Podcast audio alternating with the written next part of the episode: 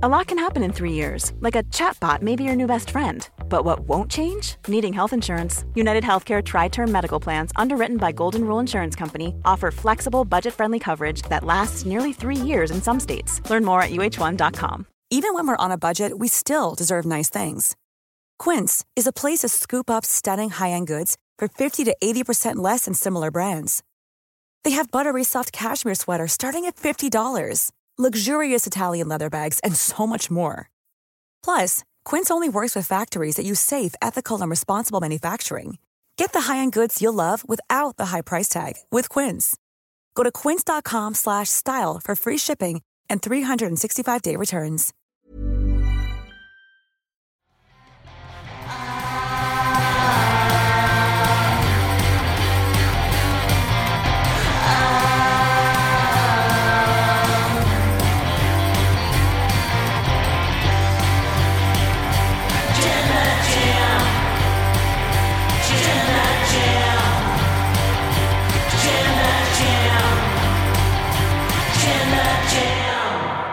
The bloodline is crumbling again, but this time it's cl- crumbling between the Usos. Hmm. We haven't seen that bit yet. Interesting. I'm Tempest, host of the WrestleTalk podcast, SmackDown review here, alongside my lovely and wonderful House of the Black Mass brother, Sat E Nyangi. What time is it? It is Sat E time. On Sat E day, my sinuses are blocked. So if it sounds like someone's holding my nostril, that is because I'm getting decreased oxygen into the nozzle. Okay? Into the nozzle. Into the nozzle, yeah. Into the nozzle right here. So yeah, please bear with me if I sound like I'm pinching my nostrils. I'm trying to get through it. I left my nasal spray at home. Tempest, you're the only person that's making me live right now because I can't do this and talk at the same time. What are we talking about? We talking about the bloodline. Yes. It's Saturday. We always have the bloodline to talk about, the bloodline to keep us company. Because there was a lot that happened on this show regarding the bloodline. I still have this belt, by the way. Because it's yours. He's the rightful jam that champion. I'm the acting jam that jam. No, no, no. He is uh, the official. He defended it. It's called, yeah, Finders, Keepers. It's on his shoulder. It's his. If you want the title, if you want it back, you fight him for it. Fisticuffs or a quiz. That is your option. You're the champion. He's my champion. House of the Black Mask. We're on the up. The house wins. There's no losers in the group. And I refuse to jump to anyone. That's why I don't do any of the shows. You're the champion. I need to carry this man around with me. He's a pretty good hype man. But this show, this SmackDown show, kicks off with the bloodline, with Paul Heyman and Solo Sikoa already in the ring. And before they could even get a word out of their mouth, Jey Uso. Jey Uso comes down to the ring and he tells Solo Sikoa, Hey man, you turned on your big brother. You don't do that. You don't do that. That's not what we do in the bloodline. And this is about where Paul Heyman says, All right, Solo, you, you can step back. It's okay. There will be no violence here today. No. And he starts talking to Jay. And he said, Jay, at Night of Champions, Jimmy decided for both of you. He made the decision for both of you to turn on the tribal chief, to kick Roman Reigns in the face. And you know why he did that? It's because Jimmy knows what everybody else in the bloodline knows. Jimmy's always resented you because you, main event Jey Uso, have always been Roman Reigns' hand-picked successor, the right-hand man and the next tribal chief. And it, uh, as soon as he starts saying this, Jay is kind of like, "Oh, damn! I actually like the sound of that. That that that's that's pretty good." Sounds enticing. sounds enticing. And Paul Heyman says, "You need to stop worrying about this. We we've gotten you a United States Championship match. Singles champion Jey Uso here on the horizon. How does that sound? All we need is your allegiance. We need you to make this decision. Where do you stand?" And Jey Uso just kind of says like, "All right, I'll take that US title match. The rest of it, I'll let you know." That's funny. So I thought this was a very good segment, a very good opening segment for a number of reasons. Yeah. First, Jay goes out there to confront Solo Sikoa and say, You don't turn on your brother like that.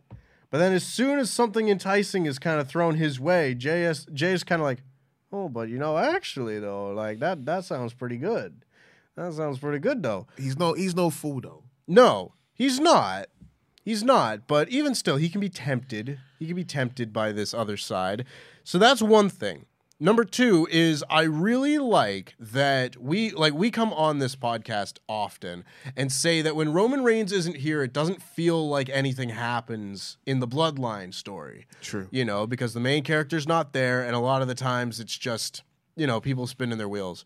This was a, an opportunity for them to advance this story without Roman Reigns there, and Paul Heyman as the the voice of Roman Reigns was still able to be like exactly as manipulative as Roman is by trying to entice Jay.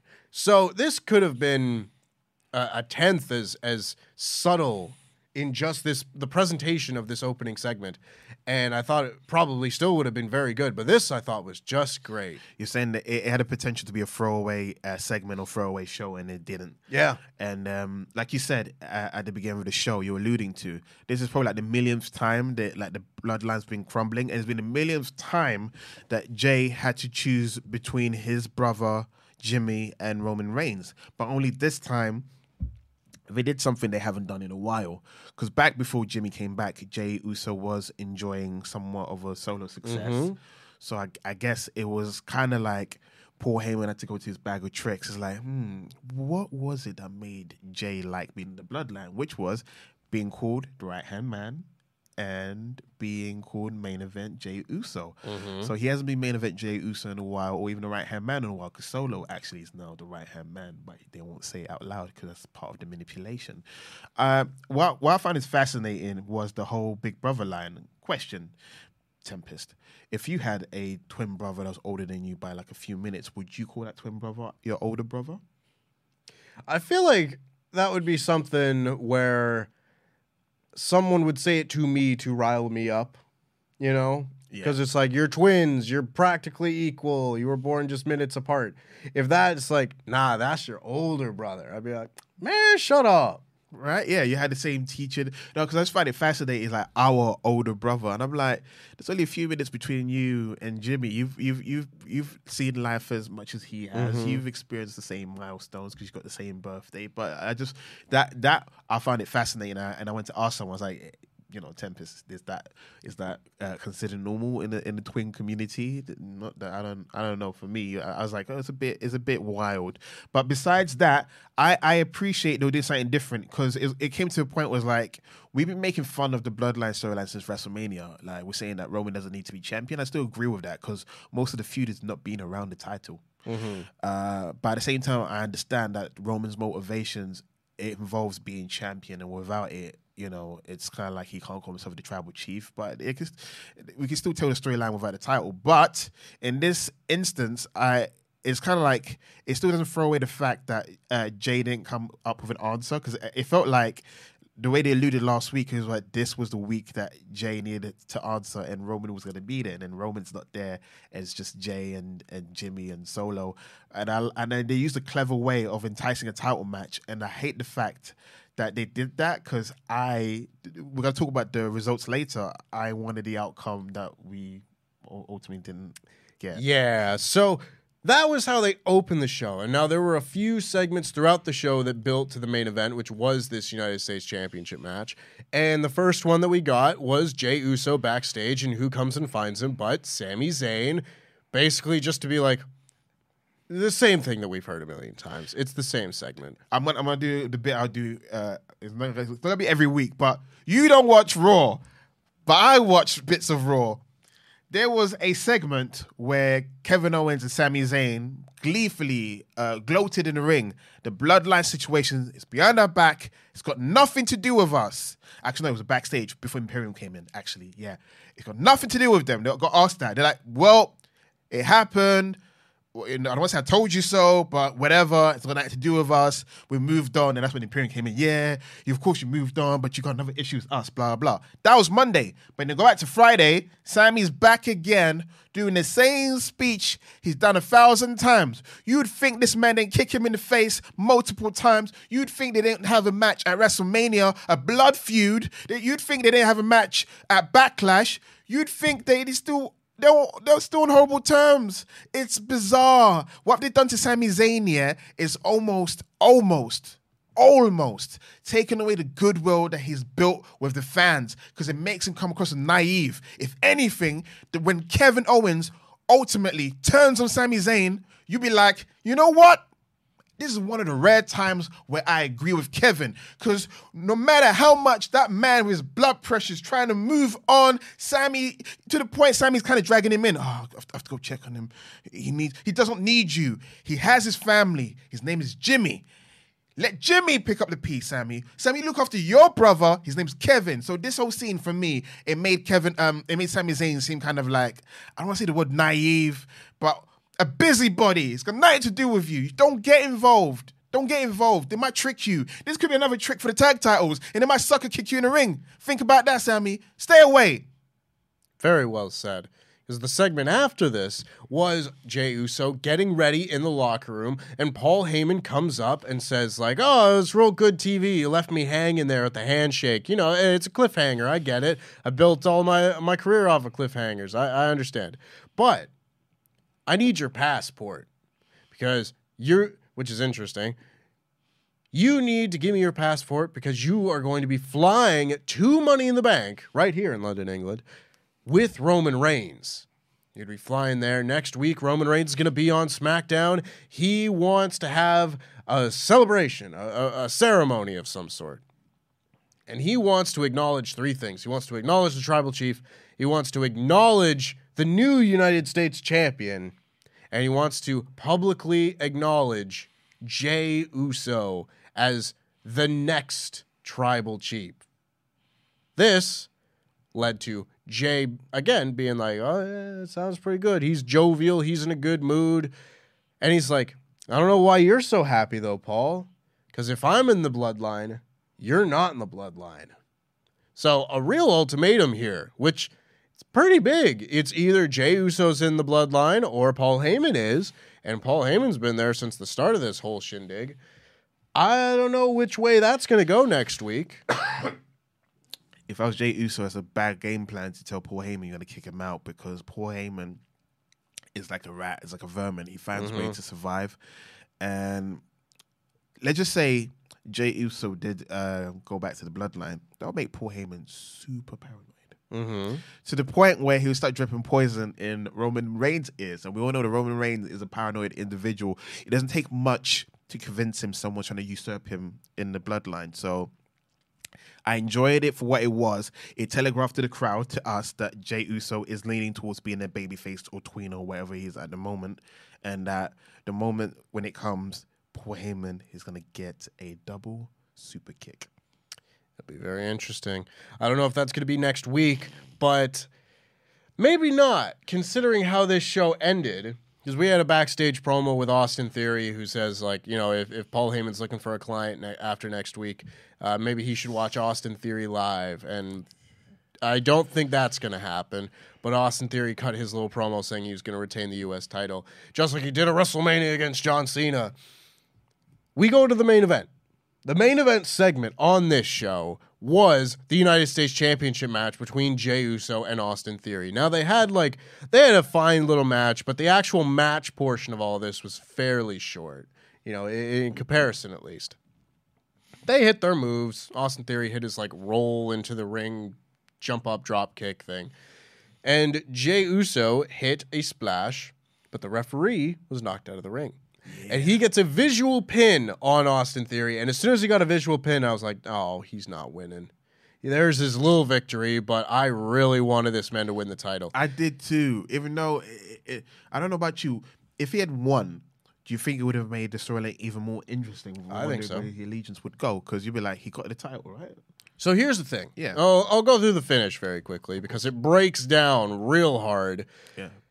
Jey Uso is stood in the ring, and the referee's been knocked down, as I said, and Pretty Deadly come in. Pretty Deadly. We wondered last week if Pretty Deadly were going to be like actually aligned with Austin Theory or if that was just like a six man tag for a week, whatever.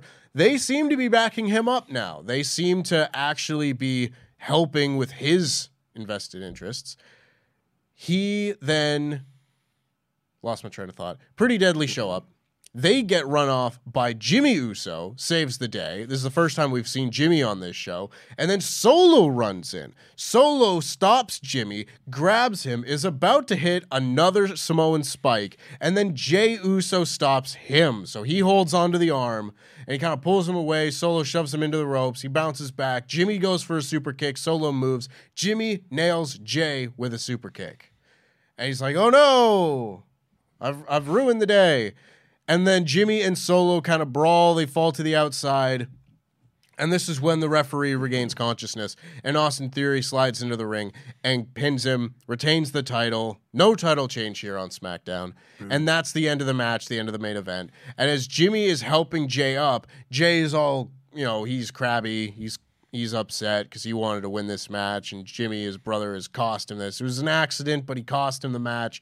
And and Paul Heyman and Solo Sikoa are on the ramp, and they're looking at him just like uh, I don't know, where you gonna where you where the allegiances lying here, man. And Jay walks out of the ring and he walks past them, walks up the ramp, and as the show is ending, Paul Heyman just whispers into his phone, "Call Roman."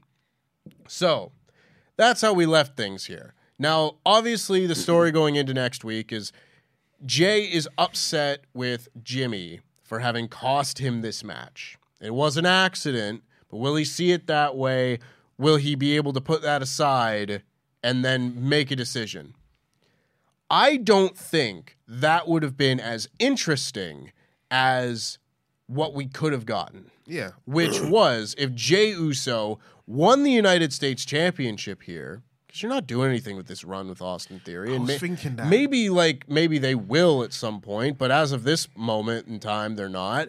But Jey Uso winning the US title and being shown like, hey, if you align with the bloodline, these are the benefits that you will get. Like, that's how you win someone over. That's how you don't want him to be making that decision because he's angry at the other side and at your side. But today he just happens to be angrier at Jimmy than he is at Roman or Solo.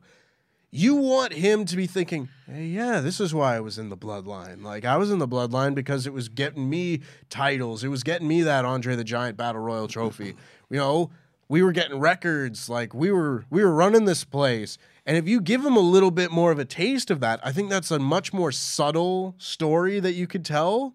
Just win him over with results. Show him why he should be in the bloodline, as opposed to what we've kind of gotten, which is more just I don't know a, a bit more standard. I think. To add to your point, what was Solo thinking? Yeah. if you if you break it down, because when you're doing the the match but the match breakdown, I realized it. Solo came out, so Jimmy was the first one to arrive at the scene. So Solo was a bit late, but Solo was a bit like tunnel vision. It's like, okay, Jimmy's there. I'm gonna attack Jimmy when it should have been, in a weird way. Let's put a beef to one side and help Jay win the, the title Yeah, it was a little strange. because you can argue because I know the super kick, uh, the, the what we all saw that what, what was the most impactful of that scene was the super kick, but if you break it down, both men are culpable for what happened because Jimmy came out with honest intentions to save his brother. But Solo came out with ill intentions to attack his older brother. So if you, I could argue Solo was the one that m- made a mess of things because he went for the Samoan spike. Jay had to interfere. By interfering, it put Jay in, in harm's way. Jay would have been in harm's way if Solo did not create that whole scenario. If he just helped his brother to get rid of Pretty Deadly, and then let Jay win, then attack him, cool. Mm-hmm. So I hope that Jay watches back the clip or whatever and see that's how the whole thing broke down. But you're right. Solo could have done that. That could have been Paul Heyman's objective. Solo, make sure Jay wins. But we didn't see any of that.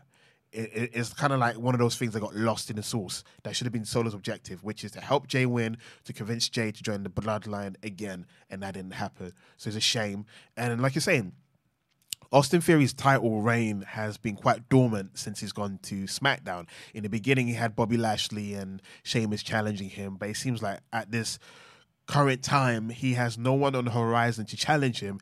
This is why later on we talk about Cameron Grimes. And that's going to be one of my grab I'm going to mention. There, there, should be a lot more people on that show challenging him. Heck, Grayson Waller, just That's give him. was gonna bring up. Just give it. Just give it to Great. Even they're both heels, let's just find a way. Let's do what they used to do back in the days: a old fashioned twenty man battle royal to win against the United States title. Just do that.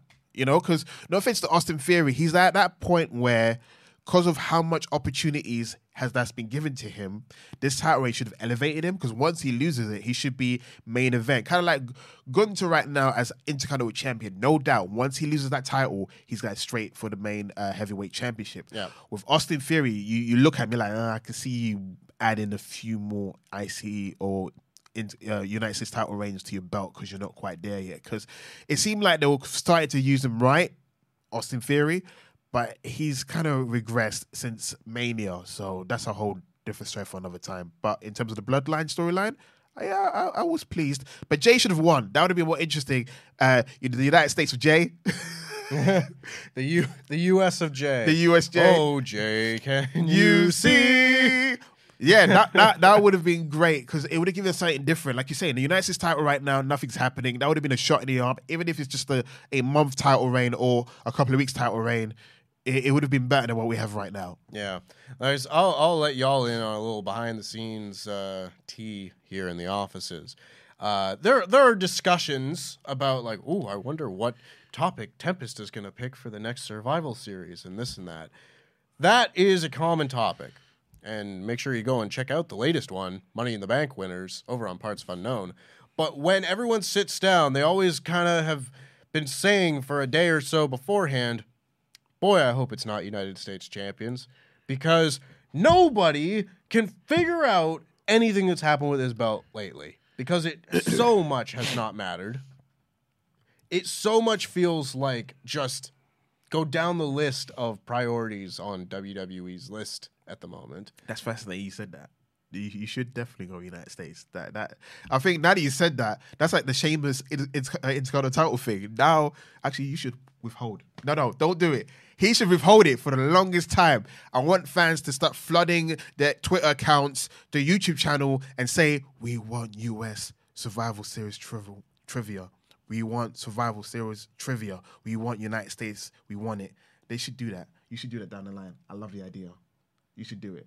It is a good idea. It is a great idea. When you said that, I was like, why haven't you done it? because it's hard. Exactly. That's It's what- it's real hard. this comes Like- from someone that refused to job. Yeah. But we'll see. I think the Jay should have won. I still think that the job done on this show, in terms of the bloodline, was very good, especially for an episode that did not feature Roman Reigns. I think they progressed the story. I think they did a very good job with that. I just would have liked that to have gone a different way in the main event. But let us know what you thought about this whole episode of SmackDown, the developments in the bloodline. Should Jey Uso have won the United States Championship? Would you like to see that topic on an episode of Survival Series? Let us know all of the above in the comments Flood the Twitters. down below. Flood the YouTube channel, flood the Twitters, flood the Patreon, and and and demand it. And we're gonna withhold it until you guys can't take it anymore. And then maybe as a Christmas present. Boom. Uh, don't you book my show. I got plans for Christmas. Anyway, oh, anyway. snap. December, December. Yeah.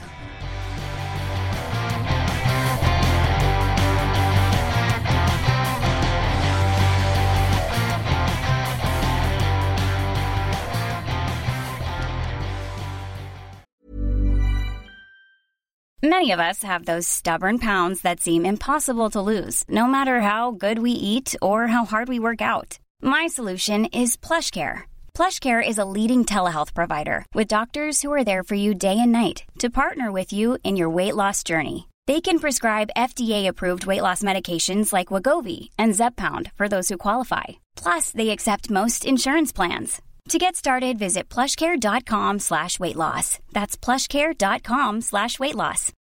Life is full of what ifs. Some awesome, like what if AI could fold your laundry? And some, well, less awesome. Like what if you have unexpected medical costs? United Healthcare can help get you covered with Health Protector Guard fixed indemnity insurance plans. They supplement your primary plan to help you manage out of pocket costs. No deductibles, no enrollment periods, and especially no more what ifs. Visit uh1.com to find the Health Protector Guard plan for you. Even when we're on a budget, we still deserve nice things. Quince is a place to scoop up stunning high end goods for 50 to 80% less than similar brands. They have buttery soft cashmere sweaters starting at $50, luxurious Italian leather bags, and so much more.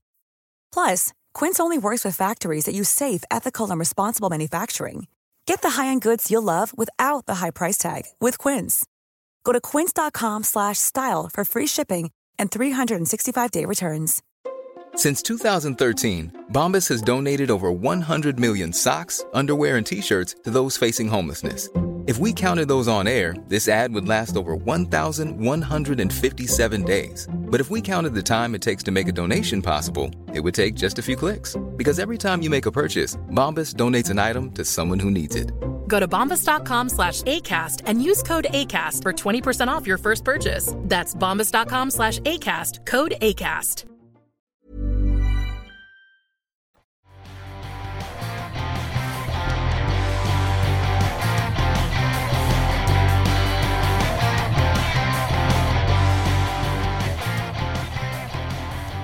Please make sure to like this video and subscribe to the WrestleTalk podcast channel if you haven't already. For the time being, we're going to get into the rest of SmackDown because there were also a lot of qualifying matches and championship implications on this show because we had our first match of the night. Which was a Money in the Bank qualifying match between Santos Escobar and Mustafa Ali. Now, this was a really fun match. It was a sprint, like, it wasn't that long, but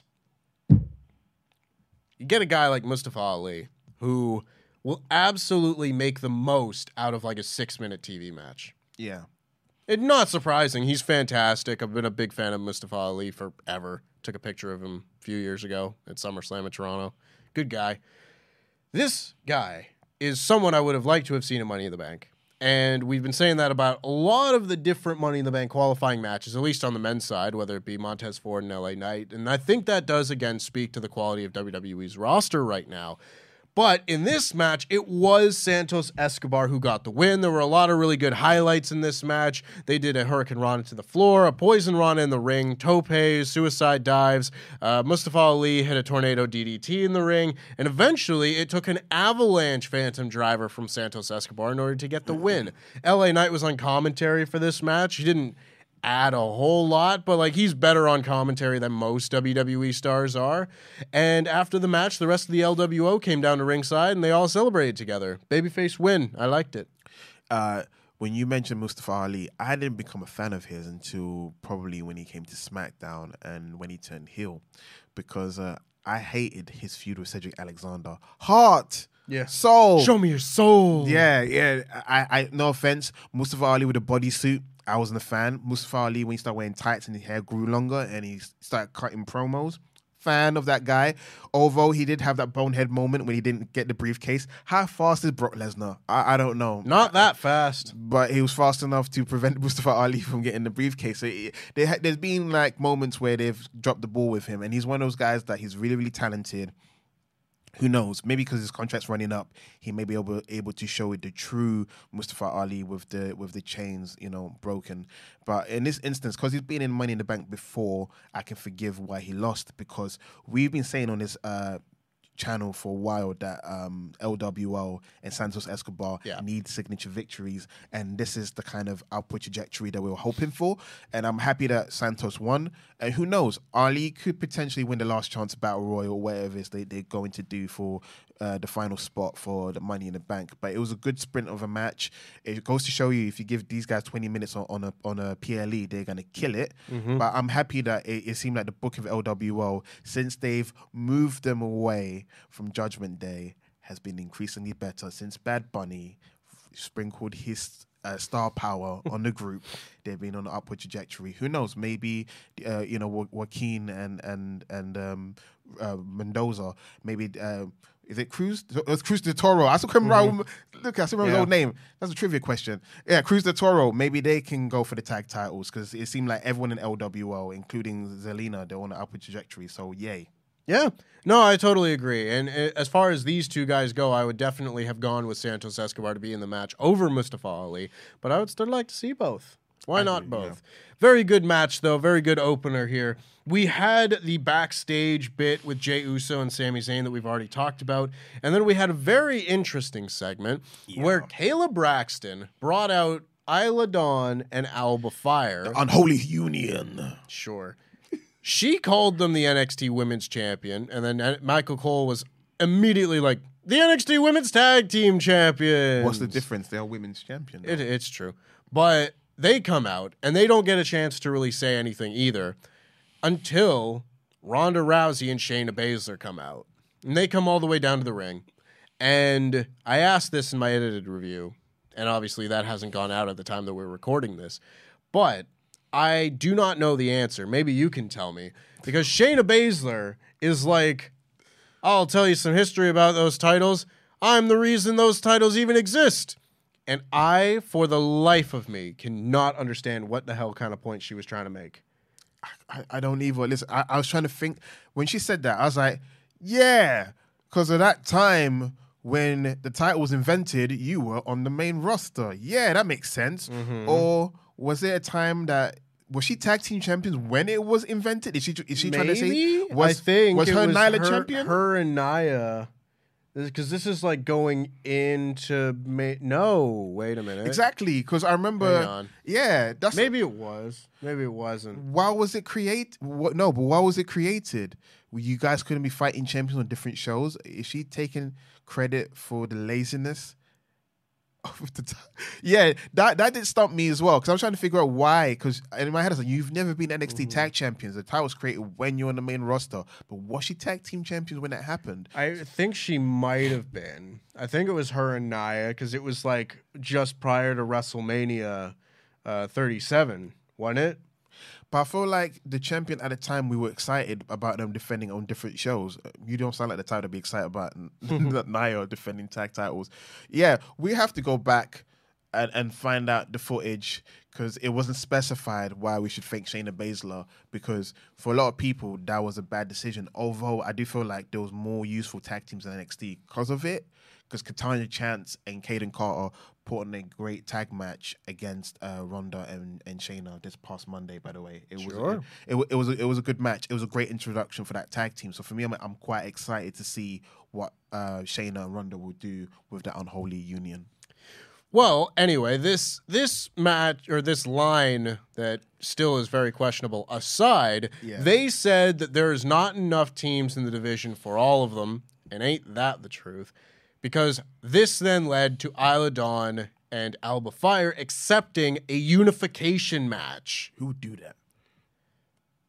I, I don't know. I don't know why. I don't. I, but sure, I'll roll with you because I am on board with this decision. Because this then broke down into a little brawl and it didn't last very long. And they pulled apart and then they went their separate ways. So we're gonna get a title unification. I reckon Ronda Rousey and Shayna Baszler will probably win that match and just be the undisputed women's tag team champions. But I have a question: Will they will will they defend this undisputed tag titles in NXT? If yes, then yeah, I'm with that. If not, no. I can't imagine Ronda doing it. it's weird to say this, but I feel like NXT have done well with their tag division better than the main roster tag division. Actually, the title's ill-advised, but I feel like since then you had more influx of tag team, and there's there's been more focus on NXT of multiple female feuds. That's part of the reason why I'm happy with this feud because it's more than Asuka's you know title is m- more than just Bianca wants a rematch. It's more than the person we're going to talk about later that's made a return. There's more storylines going on. That for me is the reason why I was happy initially with Shane mm-hmm. and Ronda becoming a tag team because now Right. the tag team have a storyline. Yay for women's wrestling! Give us more. Agreed. I think you've pretty much covered it though. Yeah. Uh, probably a good decision, but we'll we'll see how it plays out. Uh, we had a very nice tribute package for uh, the life of the Iron Sheik. Rest in peace, Baba. I'll make you humble. Yeah. Um, and after that, we got the next Money in the Bank qualifying match, that being uh, Io Sky versus uh, no, wait, sorry, it was Bayley versus Michin. That one was uh, later in the show. Bayley versus Michin, and this match was again very short. Bayley goes to the outside. AJ Styles was on commentary this time, and A- Bayley was going up to him and being like, "Whoa," like this, and honestly, I remember virtually nothing from the match because it was basically a distraction for AJ Styles to have Scarlett blow red dust in his face. It was paprika. yeah, it was cinnamon. Got him to do the cinnamon challenge. Yeah, that's what that's what it was. She went cinnamon in, a, in, a, in Yeah. paprika mixed into his face. and Karrion Kross choked uh, AJ Styles out over the guardrail. And uh, yeah, and in that ensuing distraction, Bayley was able to pin Michin before Michin like kind of ran Scarlett off a little bit. And I, this was not in any way something monumental on this show, and it's just going to lead to like a mixed tag, and it'll probably, It- it- hopefully, it- be done there. It was announced later on in the show. It's gonna be Yeah. next tag. Yeah. Yeah. But hopefully that's then the end of this. But why are we still going here? I, I don't like my tolerance for Karrion Kross appears to be waning by the week. You know? And it's you have been the one, the one, Sat. You've been the guy who has been trying to be Mr. Positivity when it comes to Karrion Kross. I am.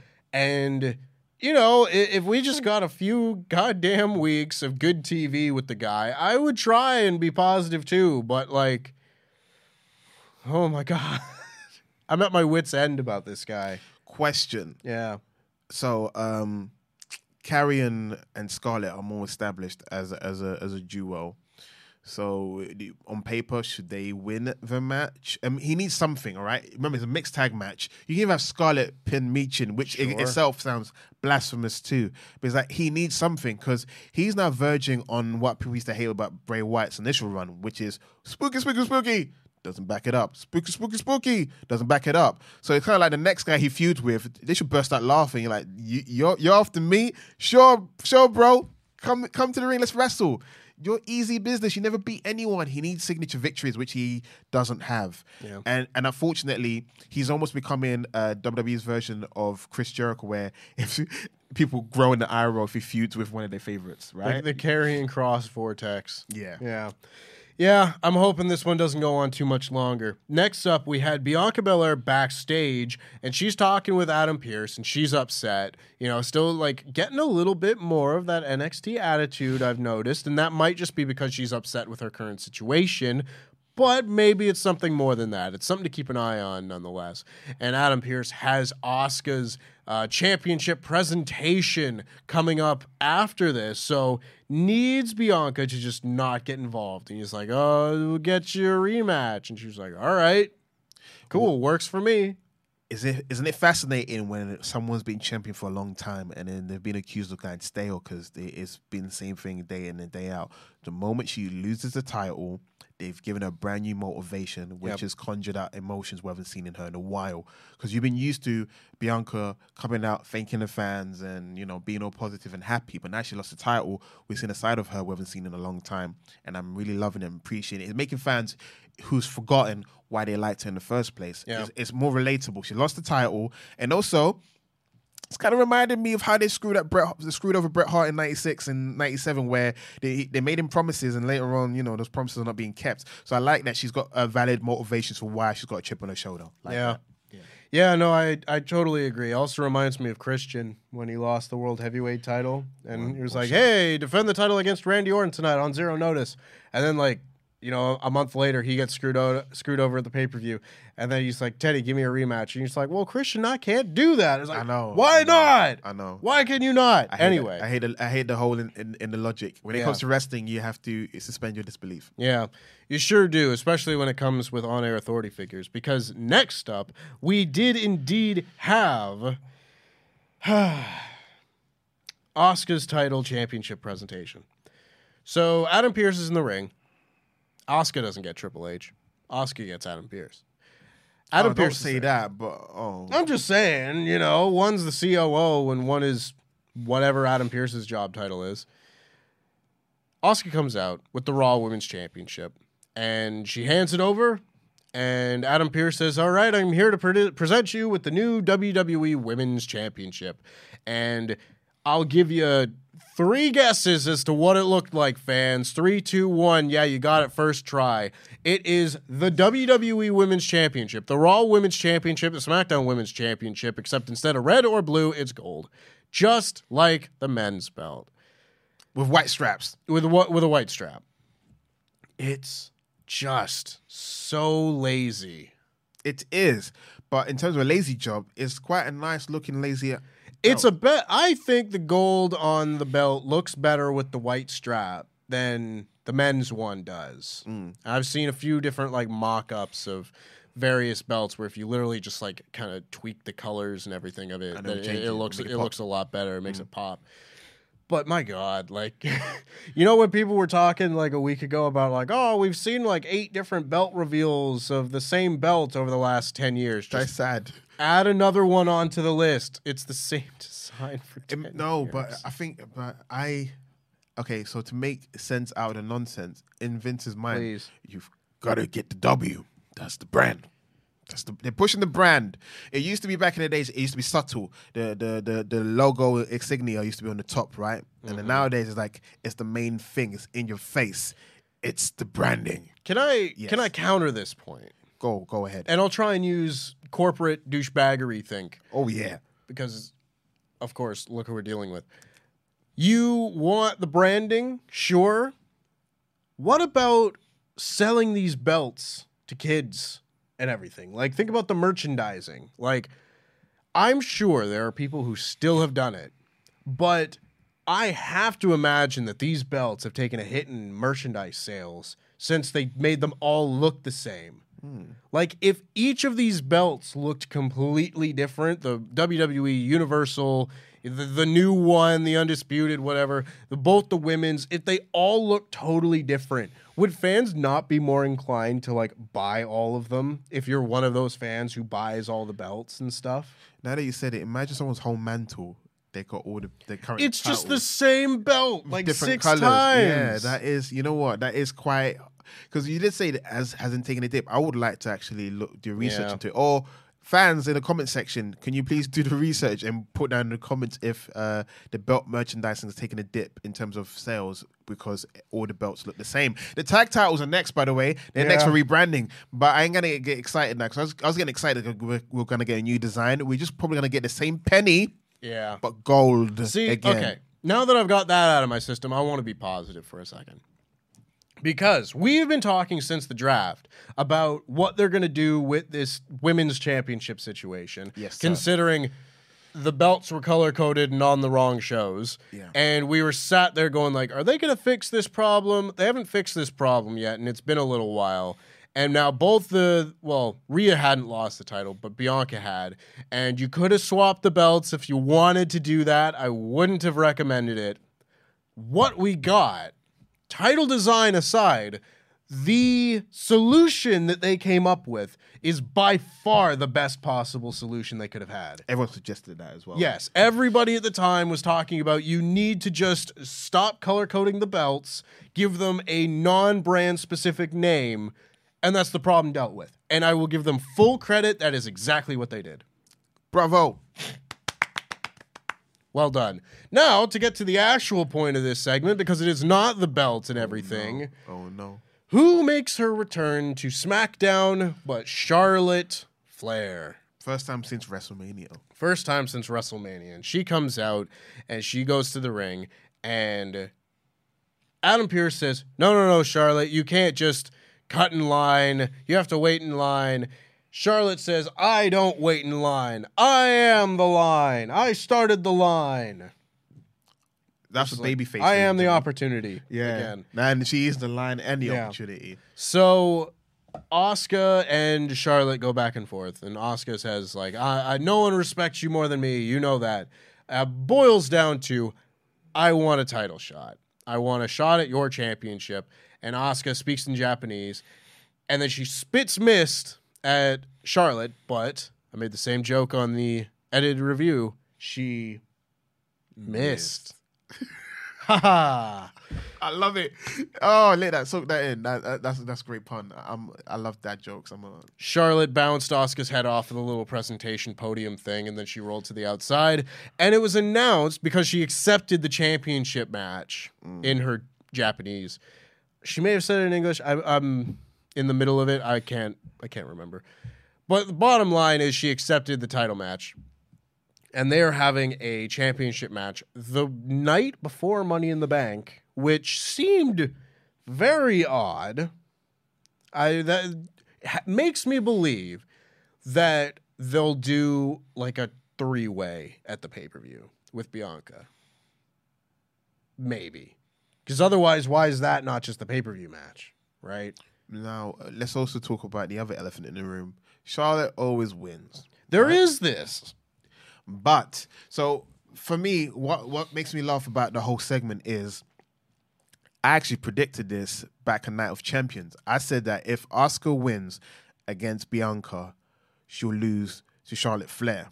Albeit, I didn't think it would be this this early that Charlotte will come back and challenge for the title. But now that she has, I'm I'm cautiously optimistic because I feel like they're playing on the trope of Charlotte always wins. Because the whole point of is to create that a sense of doubt. I mean, it, it, we can't always predict who's going to win.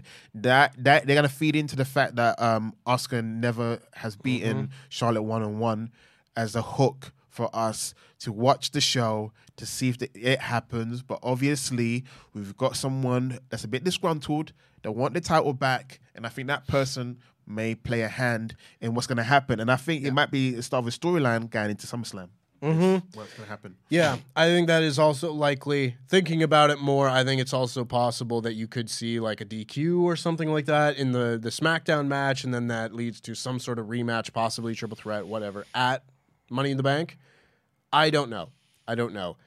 I do think you were completely right in that Charlotte has that kind of like feeling about her that, you know, like John Cena used to have, where it's just like you go into a match, and the matches that I always cared the most about were the ones where I really wanted to see someone beat John Cena because there's always the possibility, regardless of if it's the right booking decision or not, that Cena would win anyway.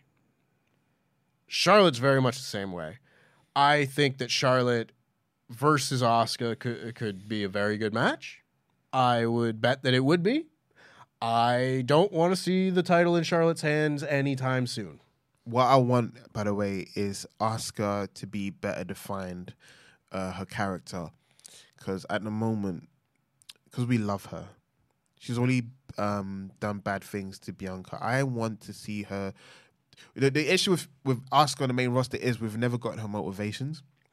Yes, I completely agree, and this She- is what I was saying earlier in Yeah, the year. she's been a walking title holder. That's Yeah. that's what she does, and and it could work if they made her defend the title every week. I think that's what got her over is the fact that she was a fighting champion, so you didn't really know her motivation. It's just you're next, no one's ready. You're next, no one's ready. You're next, no one's ready. That, that's been her entire story. But on the main roster, where they pride more storytelling, more complex or layered storytelling, they haven't evolved her character, and it's a great time to do that. Don't use the whole language barrier thing. There's ways you can go around it. I'm happy they're letting them letting uh, Io and Asuka speak in a native language because they, they're more comfortable in it. You can see it in their presentation, their delivery, and uh, you should go more with that. It doesn't matter if you want to use subtitles or whatever you want to use in order for us to understand. And I don't care if I don't understand it. I just love how passionate they are when they're speaking because I can kind of tell where it's going. It sounds negative, so she's saying something negative. It sounds happy, so she's saying something happy. I don't mind, but there's more you can do with Asuka for being champion. It, it can't be, oh, well, we don't how to book her, blah, blah. No, you can book her as champion. We need to know, know her motivation. It will be interesting if this title run is the defining title run for her. Amen to that. I fully agree. Can't breathe. I don't know if you can tell. my God, I can't breathe because I'm trying not to do, do the sniffles because I can tell it might sound bad on the microphone if I do a sniffle. So I'm legit trying to not. Oh. ASMR. Disgusting ASMR. We had the backstage segment with Jey Uso and Paul Heyman after that. And then, also backstage, Bianca Belair is pissed because she was going to get a title shot. And then we saw what just happened there. And Adam Pearce was like, I'll, I'll handle it. No, what happened was he was bragging on the phone. It wasn't like he was sorry. He was like, "This is great. I could have planned it better myself. Asking Charlotte Flair, and they're like, oh, oh, all right. It- he wasn't even sorry about it. You, he got caught gloating on the phone, saying this is a box office match, and he's so happy. And then you go, oh yeah, I made it. See, Chelsea Green's onto something, and Pearce, you sometimes are not good at your job. You don't say. Anywho, we then had our next Money in the Bank qualifying match between Butch and Baron Corbin. Another very short match. A lot of the matches on this show were very short. Very attitude era esque. Yeah. This was definitely a uh, show for segments and angles as opposed to matches. And I thought still a good one, but you know, this next match, Butch and Baron Corbin, had Carmelo Hayes and Trick Williams in the front row at ringside. They, From NXT, course- just in case from you don't know, NXT. yeah. Carmelo Hayes, the NXT champion. They are engaged in an NXT feud with Baron Corbin, and I find it hilarious that Baron Corbin can't buy a win on the main roster, but he's supposedly feuding with the NXT champion down there. But what what have you? I'll, I'll roll with it. And Baron Corbin cuts another promo before the match, saying that you know I'll, I'm a knock you guys down again if you uh, you know send you back to NXT and and such after I qualify, so I can win Money in the Bank again. I I try and forget that Baron Corbin won Money in the Bank the first time. I actually forgot that too. Yeah, But he had a different look back in the day. So he it's easy to sure forget. did. He sure did. And this match, again, very short. Butch ran, ran at him, took him down, focused on the uh, the hand, did joint manipulation. Baron Corbin hit him with a, a backbreaker at one point, and that was really all of the offense that he managed to get in.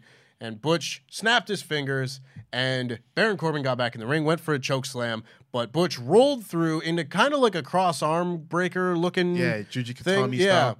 And instead just like rolled him up and hooked a leg, and Corbin could have kicked out, but it's fine, it's nitpicky. And Butch wins. That's good. I like that. It is the proper decision because man's coming home to England, and I don't think he's gonna win. But I think if he's going to come out as Pete Dunne, that would be a really cool time to do it. I was gonna ask you, you think that's when he- they're gonna announce him as Pete Dunne and the ovation and the cheering of Can the you crowd. imagine he comes out to his old music? The, the saddest thing is he. Okay, I can't say he won't because Sami Zayn has proven that you can still go, you know, CFOs. Mm-hmm. His his CFO's theme is elite. I love it. That sense, that music just pulsates, and then you feel that sense of dread. And then when he does that thing to his cheeks when his music's blaring, oh, chills. His the, the other one he had, I'm like, what makeshift song? What who who Mm-hmm. made that? You know what? It's not time for Sats rants because I can't breathe. Yes, go back to original. So after this match, of course, Baron Corbin goes over and he punches Trick Williams, gets punched by Carmelo Hayes, and then they get pulled apart by referees and security and everything. You go backstage, and Butch is very happy. Said, "I'm going to go home where every night is fight night," and he's with the Brawling Brutes, and they're chanting, they're every. And Baron Corbin walks there, he's like, "No, that wasn't fair." Wow. And then Cameron Grimes walks up behind him, taps him on the shoulder, punches him, put him, puts him into the shutter doors, and and then leaves him laying. Because last week, Cameron Grimes said that the next time he sees Baron Corbin on SmackDown, he's going to drop him. That's a weird motivation. Cameron Grimes, you you've beaten Baron Corbin. You know who you should do? Challenge Austin Theory. And Challenge Austin Theory. By the way, come on, you have to admit, right? I know you you don't want to admit. I, I don't want to force you to admit. You know, you know. Uh, Baron Corbin is good in his role. No, Baron Corbin in these small doses, I think, is fine. You know, like, see, here's the thing Baron Corbin as someone to come out here and lose a qualifying match against somebody he's not in a feud with and go backstage and be com- and be whiny and complainy and then get laid out again, I think is totally fine. My issue then comes with when that guy is the first feud for someone like Cameron Grimes. Because it makes Cameron Grimes feel like, well, why are you kind of wasting your time with this guy who you just beat in eight seconds? I know Baron Corbin like attacked him from behind out a week after that. I get it, but you get caught in the Baron Corbin vortex, and it's been it's just been so many guys first feud after being called up from NXT, and it just makes me feel like they are unimportant by association. I think Baron Corbin is a good in ring performer for men of his size. He could be a lot worse in the ring. Sure. And he's decent on the microphone. And when given, I feel like booking's been the reason why. In the beginning, it was because you know his social media posts would get him in trouble, hence why he didn't win past Money in the Bank. But I feel like he has matured as a person, and I'm hoping a man of that size, he's six foot six, legit. With proper fine tuning, he can be a monster hill again. I feel like he's got it in him. It- you you could have a lot worse people on the main roster. I- That's, what I'm saying. That's the reason why I'm caping for it because I'm like he's not as bad as the internet make him out to be. He's actually kind of underrated and selfless as well. To be put in that kind of like who who whose neck did he break to be punished like that? Listen, I think no matter what happens, I don't think I can ever forgive him for Happy Talk. Sitting- Really? Doing Uh, doing my SmackDown reviews and having to listen to Happy Talk every single week for like six nine months or whatever. I I couldn't do it. Interesting. If it was me, if it was a question, why do you think Tempest does not like Baron Corbin? I would have said, uh, the GM run or he beat Kurt Angle. I mean, those are also good reasons. That Happy Talk show that he had with Madcap Moss, where Madcap was just telling annoying ass jokes. It's Madcap you don't like. I also don't like Madcap. I didn't like either of them. No, it, Madcap They were dragged, on every show. Madcap dragged him down. He's he was good. He's good by himself. Uh, Corbin, Corbin. When he comes to London, Corbin, you're gonna get a chant from me. Corbin. Eh, not for me. We had another Money in the Bank qualifying match, however. Uh, the last one on this show, as Io Sky faced Shotzi. And this was a really funny match because, again, short. Shotzi was just being pestered by Bayley the entire time. At the like the bell rings and Bayley like reaches for Shotzi's uh, foot in the corner, reaches for it, and they go back and forth a little bit, and they end up on the top rope, and Bayley's trying to grab at Shotzi again, and she kind of gets kicked away, and it looks like Io's gonna hit her with a superplex. But Io gets dropped into the ring, and the referee goes to check on her. And that's when Bayley hops up onto the apron and pulls Shotzi's leg out, so she falls and lands, and then Io, uh, Io hits the moonsault and wins. Now, that's the right decision. Io Sky should be in Money in the Bank. Absolutely. I would like to see her maybe even win Money in the Bank. I- Maybe. right. Well, like- it- the funny thing is, yeah, I want Io to win, but there's a part of me think Bayley could potentially win. I think well. either of them would be very good choices. yeah. But holy hell. Where is Shotzi's backup in this situation? She's a And- raw.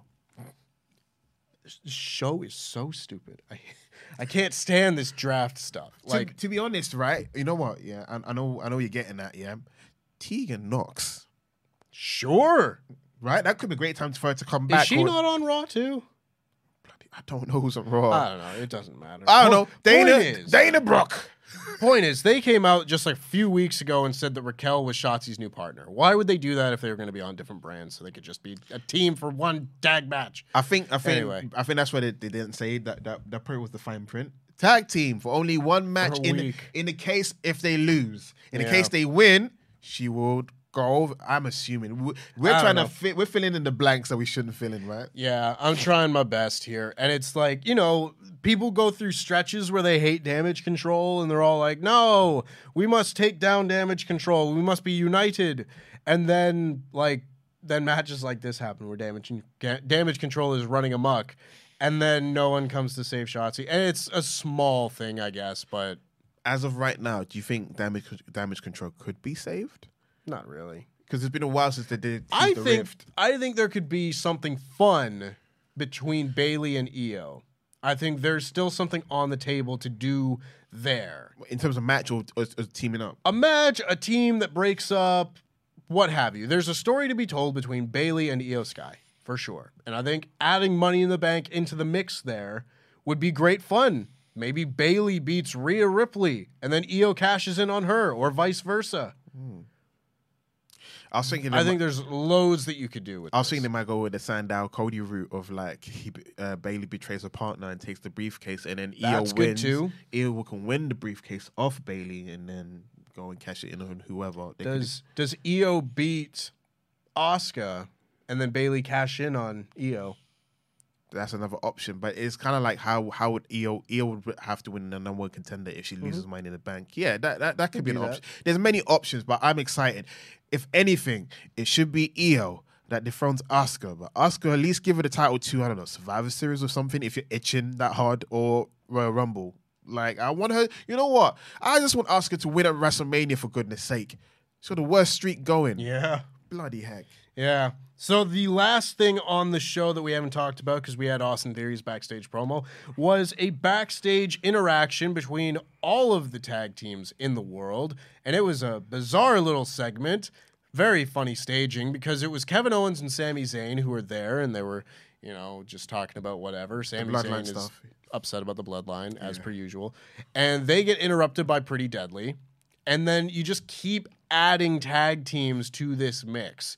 You had the OC, you had the LWO, you had the Brawling Brutes, you had uh, The- the Street Profits. Street Profits, and Adam Pearce like pops out of nowhere. What's And- going on here? What's going on? And Kevin Owens is like, no, stop it. I can't take anymore. Because I love Kevin Owens' gimmick of like just hating wrestling tropes. It's fantastic. And Adam Pearce announces that all of those teams will compete in a gauntlet match for a shot at the tag team titles, I believe, next week. and everyone went, hooray, legit. Hooray! And that was SmackDown. All in all, I think it was a pretty good show. Like, it wasn't a wrestling heavy edition of SmackDown. The opening match I thought was by far the best match on the show. Really fun that. But all the matches had stakes. I like that a lot. We had important things happening on the show, which is not always the case with Roman Reigns not present, whether that be the bloodline stuff or, in this case, a new belt being presented and Charlotte Flair's return and a title unification match set for, for, for further down the line. So, a pretty monumental SmackDown. I'd probably give this SmackDown like a four out of five. You're never bored with SmackDown because it, it felt like it, it kept going. Yeah. It's like it's not like uh, there was a lot of filler. I feel like everything was set, even to the point where they announced a lot of match for next week as well, which is quite exciting. So I liked it, even though you know SmackDown ten, tends to be the, the wrestling show for a show that didn't feature a lot of wrestling. It featured a lot of things that set up for next week. So hopefully next week will be a more wrestling heavy show. But yeah, I really enjoyed it, and I can't wait to see what Roman Reigns thinks about all of this. It's What's Jay. What's causing all causing all of this? this? I realized we didn't do a fusion. Do you want to do a fusion? Eh, it's never too late. Give me that strength. I need it. Very good. I'll give you my strength.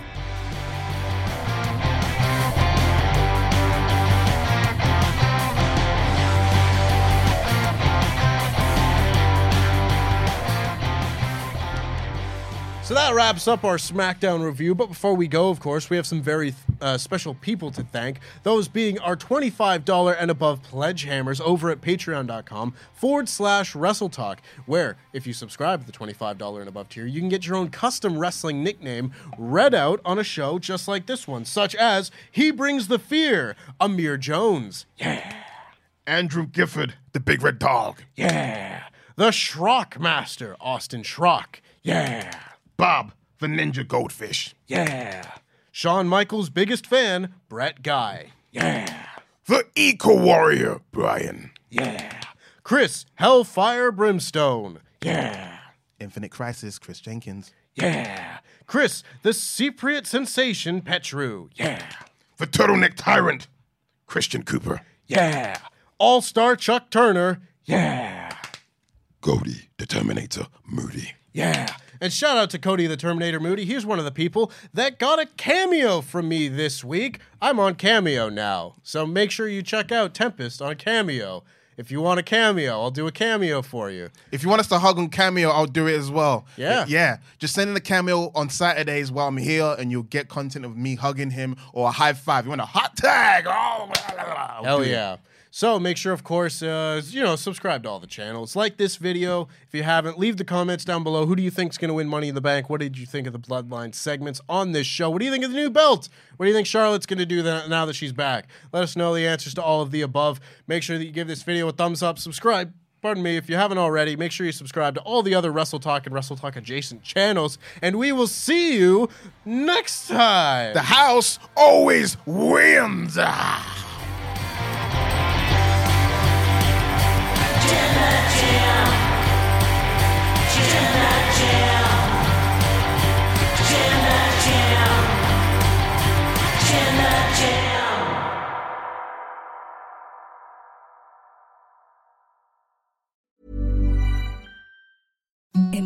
Softest sheets you've ever felt. Now imagine them getting even softer over time. That's what you'll feel with Boll and Branch's organic cotton sheets. In a recent customer survey, 96% replied that Bowl and Branch sheets get softer with every wash. Start getting your best night's sleep in these sheets that get softer and softer for years to come. Try their sheets with a 30-night guarantee. Plus, get 15% off your first order at bollandbranch.com. Code BUTTERY. Exclusions apply. See site for details. Hey, it's Paige DeSorbo from Giggly Squad. High quality fashion without the price tag. Say hello to Quince. I'm snagging high-end essentials like cozy cashmere sweaters, sleek leather jackets, fine jewelry, and so much more. With Quince being 50 to 80% less than similar brands. And they partner with factories that prioritize safe, ethical, and responsible manufacturing. I love that. Luxury quality within reach. Go to quince.com slash style to get free shipping and 365 day returns on your next order. Quince.com slash style. Hi, I'm Daniel, founder of Pretty Litter. Cats and cat owners deserve better than any old fashioned litter. That's why I teamed up with scientists and veterinarians to create Pretty Litter. Its innovative crystal formula has superior odor control and weighs up to 80% less than clay litter. Pretty Litter even monitors health by changing colors to help detect early signs of potential illness. It's the world's smartest kitty litter. Go to prettylitter.com and use code ACAST for 20% off your first order and a free cat toy. Terms and conditions apply. See site for details.